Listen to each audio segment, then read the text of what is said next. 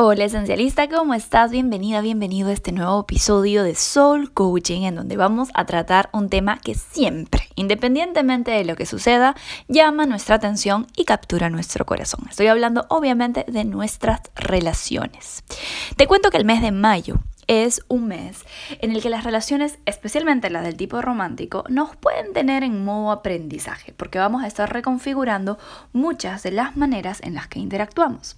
Gracias a Venus retrogradando y sus aspectos de tensión con Neptuno, va a ser importante darnos el espacio de repensar la forma en la que expresamos nuestros deseos e incluso nuestros deseos mismos van a estar en revisión.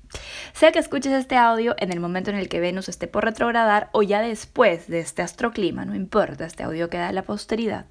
Estos consejos que estoy por brindarte van a ayudarte a elevar el estado de cualquier relación en la que te encuentres. Lo que te voy a dar son hacks, es decir, maneras de hacer trampita o de llegar más rápido al resultado deseado en este tema, que son las relaciones. Ojo, con esto no estoy diciendo que lo que te voy a dar son formas de manipular tus interacciones hasta que lleguen a los resultados que tu ego quiere, eso sí que no. Pero lo que te van a ayudar estos hacks es a facilitar el proceso de alcanzar esos estados que todos los seres humanos queremos experimentar en nuestros vínculos, con penetración, conexión, honestidad, armonía, aceptación incondicional, etc. Así que vamos a por ello, ¿te parece bien? Hack número uno para mejorar tus relaciones. Vigila el efecto amor romántico. El curso de milagros dice que el amor romántico es la mayor trampa inventada por el ego para evitar que experimentemos el cielo. Con esto no se está refiriendo al amor de pareja en sí misma, sino a romantizar a una persona al punto de idealizarla. A este tipo de relación el curso le llama la relación especial. Especial no porque sea mejor que otras relaciones, al contrario, es porque hemos puesto a esa persona en tal pedestal que priorizamos la relación con ella por encima de otras relaciones. Piénsalo. Todas las novelas, canciones e historias románticas con las que hemos crecido nos llevan a pensar que hay alguien especial ahí afuera. Alguien que cuando aparezca nos va a dar una especie de final feliz de cuento de Disney. Claro, yo sé, como personas modernas del siglo XXI, hombres y mujeres, decimos que no creemos en esto. Pero la verdad es que en parte sí lo creemos, porque continuamos consciente o inconscientemente en esa búsqueda de la relación especial. El efecto negativo es que, obviamente, al ponerle tantas expectativas a un ser humano común y corriente, inevitablemente te terminarás desilusionando. Desilusionando, es decir, saliendo de la ilusión, porque cuando tu mente te dice que una persona es más importante para tu supervivencia emocional que las otras personas, entonces estás cayendo en una ilusión. Piensa en ese momento, cuando conoces a alguien, haces match y de pronto todos tus días giran a pensar sobre esa persona, haciendo que el resto de tus relaciones se vuelvan invisibles de un momento para otro. ¿No es acaso sospechoso que de pronto tu corazón pase a depender de un extraño del que hace unos meses ni siquiera sabías de su existencia? Claro que lo es, porque es una ilusión. No hay persona en este mundo que vaya a venir a completarte o darte más felicidad de la que tú misma, de la que tú mismo te puedes dar. Acepta esto y acéptalo en serio. Así garantizarás que cualquier relación que aparezca, sea de índole romántica o no, le vas a dar el mismo nivel de calidad, cualidad y cuidado. Y sobre todo, garantizarás que no le harás a nadie el terrible desfavor de ponerle en un pedestal y luego odiarle cuando no cumpla tus expectativas. Aquí entre nos te confieso que yo tengo una gran tendencia al amor romántico. Tengo Sol en Leo, Luna en Leo, Venus en Leo, Dios mío. Obviamente, tengo la tendencia a caer en este problemilla. Una visualización que me sirve mucho cuando me veo a mí misma idealizando a una persona es esta que te quiero compartir. Cierras los ojos, visualizas a la persona frente a ti, y te imaginas unas tijeras de luz que cortan cualquier ilusión o expectativa que le estés poniendo. Y luego le digo con la voz de mi mente, te libero de las falsas expectativas de mi ego. Te dejo libre para cumplir la función que hayas venido a cumplir en mi vida. Este es el hack. Cierras los ojos, visualizas a la persona y visualizas como que hay hilitos que te unen con ella, pero son hilitos de expectativas y de ilusiones. Permites o visualizas que unas tijeras de luz corten esos hilitos y luego repites con la voz de tu mente o si quieres en voz alta Te libero de las falsas expectativas de mi ego. Te dejo libre para cumplir la función que hayas venido a cumplir en mi vida. Luego de esta visualización, me concentro en volver a mi vida, a mis intereses, a mis hobbies y permitir que la relación se vaya desenvolviendo de forma natural un día a la vez. Te aseguro que te vas a evitar muchísimos dramas y además vas a dejarte sorprender por lo que cada relación trae a tu vida sin ponerle ningún tipo de agenda. Vamos con el hack número 2. Más curiosidad, menos suposiciones. Nuestra mente tiene un sistema de defensa increíble que nos ha servido por siglos como seres humanos para poder prevenir catástrofes y evitar, en la medida de lo posible, cometer los mismos errores. Este maravilloso sistema se llama memoria. Y entre muchas ventajas, nuestra memoria nos permite resolver interrogantes presentes tomando como base la experiencia pasada.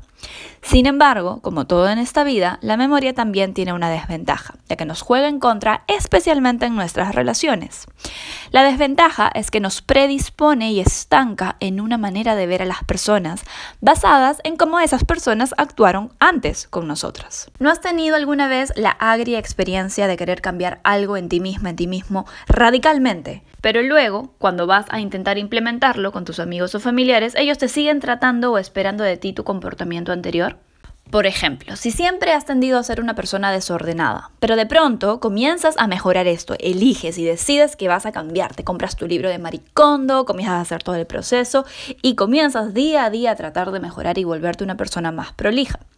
Pero luego vas el domingo a la casa de tus papás y en el almuerzo ven cualquier cosita que haces y hacen bromas sobre lo desordenada que eres y que siempre has sido. No se siente bien, ¿verdad? Pues este es el tipo de comportamiento en el que tendemos a caer en todas nuestras relaciones. Nuestra mente ama la estabilidad y lo permanente te hace sentir seguro. Por eso a la gente le encanta encasillar a la gente. Pero la verdad es que nada en esta vida es permanente, en especial el ser humano, con todas las posibilidades infinitas que tiene para cambiar. Al dejar de suponer y abrirte a esas nuevas posibilidades, incluso con personas que conoces desde hace mucho tiempo, te liberas de estar a la defensiva y liberas a la otra persona para probarte que puede ser una mejor versión de sí misma cada vez que está contigo. Ojo, esto solo aplica para relaciones saludables. No quiero decir que te vayas a hacer la vista gorda y no usar tu memoria para cuidarte de determinados comportamientos, como por ejemplo una clara tendencia a mentir o a estafar o un narciso o algo así. Pero en general, con tus relaciones a diario, esas relaciones de amigos, de pareja, de familia, las que sin darte cuenta has tendido a encasillar a la otra persona y siempre esperas lo mismo. Aplica la sana curiosidad y suspende tu predisposición a verla como siempre. Para esto puedes aplicar la siguiente afirmación. Cada vez que veas a esa persona, sea tu pareja, tu familiar, tu amigo tu amiga de la que siempre esperas lo mismo, repites con la voz de tu mente. Estoy dispuesta a verte con ojos presentes. Busco la luz en ti el día de hoy. Y la miras, lo miras y dices, estoy dispuesto, dispuesto a verte con ojos presentes. Busco la luz en ti el día de hoy. Te pones la intención de ver a esta persona como si la estuvieses viendo por primera vez y la puedes descubrir y conocer de nuevo. Verás cómo esto genera una sensación de liberación y de sorpresas positivas en tus relaciones cuando dejas de presuponer lo que hará la otra persona y empiezas a abrirte a nuevas posibilidades. Cada relación se puede reinventar gracias a este hack. Vamos con el hack número 3. Utiliza lenguaje asertivo. Este hack lo he dado antes y nunca voy a dejar de compartirlo porque es súper útil. Al momento de tener conversaciones, especialmente aquellas que tienden a activar nuestros botones, es importante usar un lenguaje adecuado que no haga que las discusiones acaloradas se pongan aún peor. Una de las palabras que tenemos que intentar evitar es el famoso pero, el sí pero. En cuanto alguien dice algo y nosotras queremos dar una opinión distinta, el sí pero genera anticuerpos automáticos de la otra persona en una fracción de segundo, porque sabe instintivamente que le vas a contradecir. Y en lugar de abrir su mente, la otra persona va a empezar a pensar que te puede responder para probar que él o ella tiene razón. Entonces esto no ayuda. En lugar de decir sí pero para dar tu opinión, prueba a decir sí y aunque tu opinión sea distinta, al usar el y en lugar del pero, vas a generar apertura natural en la otra persona. Recuerda, el y une, el pero separa. Entonces, en lugar de esperar que la otra persona termine de hablar para decir, sí, pero yo pienso así, sí, pero yo siento así, sí, pero tú hiciste esto, vas a respirar profundo y vas a decir, sí, y lo que yo viví es esto, esto, esto, o sí, y lo que yo experimento, sí, y lo que yo pienso. Sé que suena súper simple, pero vas a ver cómo la diferencia de una pequeña letra puede crear una diferencia abismal en tu conversación. Otro hack del lenguaje asertivo es súper simple y básico, pero muchas veces caemos en olvidarlo. Se trata de respirar cuando hablas y tomar pausas antes de responder.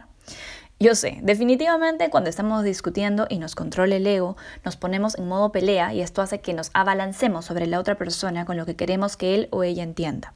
Pero esto solo genera que la discusión escale y se ponga más confrontacional. Incluso si eres una persona que le tiene miedo al conflicto, cuando no respiras bien y no tomas pausas, te tiendes a poner más ansioso o más ansiosa. Tu, tu ansiedad escala. Entonces, Prueba a ser muy consciente de tu respiración durante la próxima conversación que tengas. Respira antes de hablar y tómate pausas antes de empezar. Esto además le envía el mensaje a la otra persona de que estás procesando lo que has escuchado.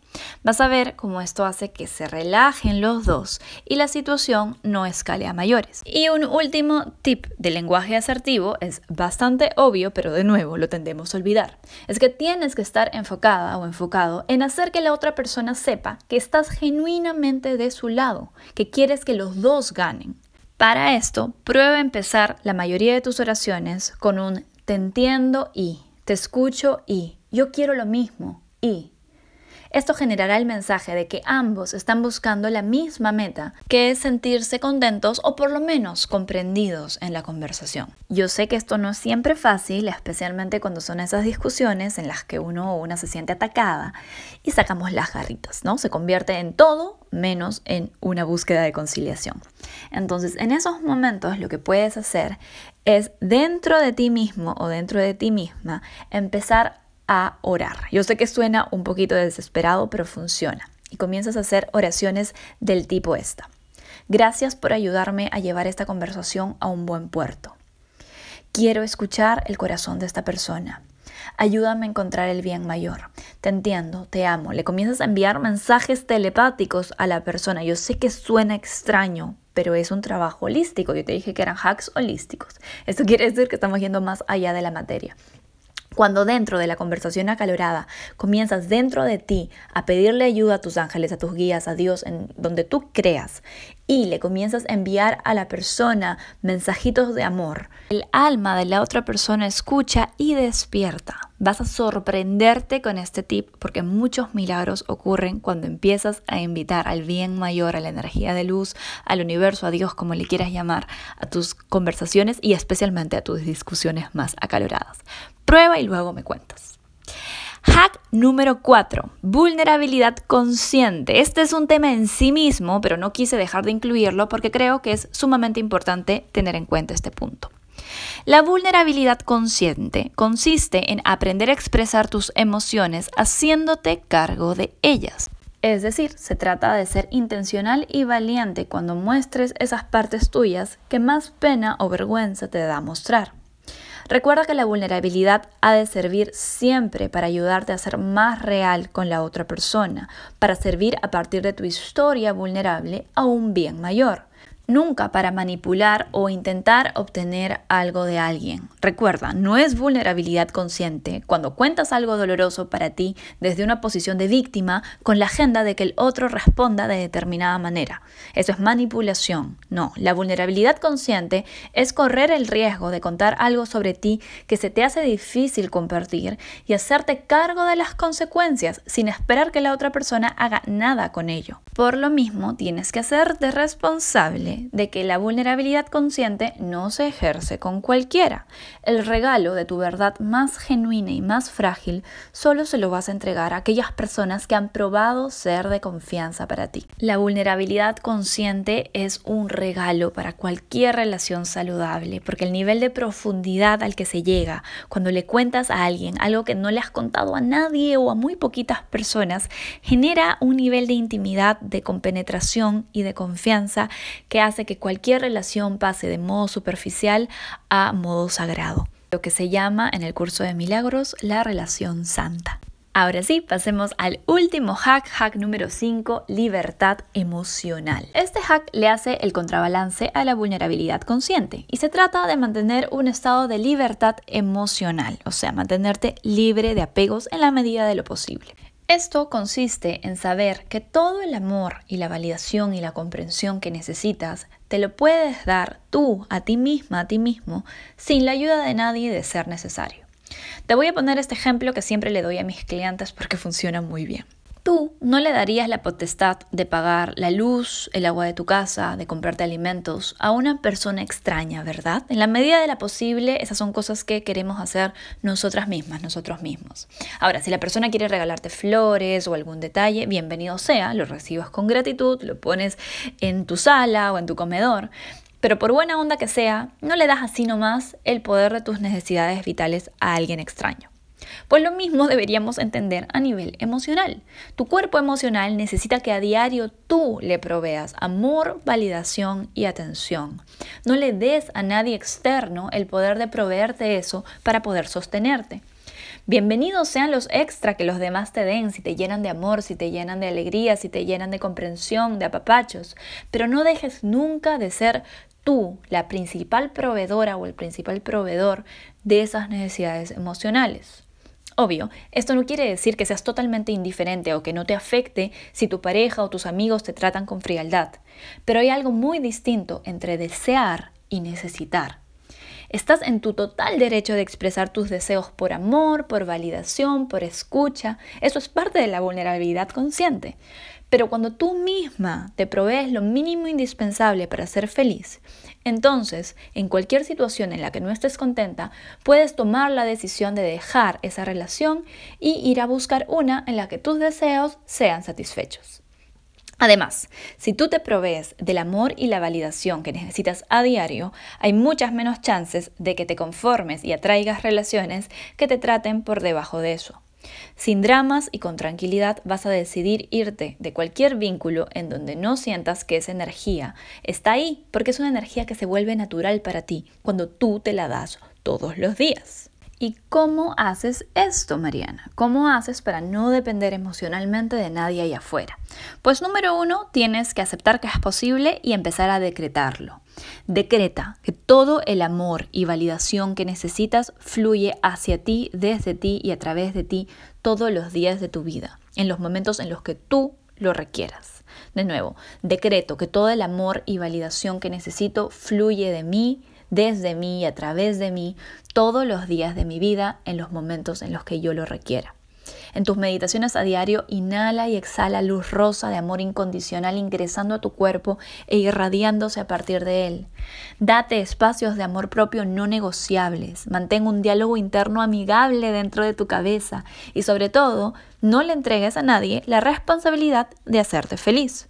Todo lo que necesitas lo llevas dentro y al vibrarlo lo atraes naturalmente en cada relación que manifiestas. Este es el regalo. En el momento en el que encuentras que tienes todo lo que necesitas dentro, el universo te lo empieza a dar en cantidades abundantes, porque ya descubriste que la fuente de esa felicidad está dentro tuyo.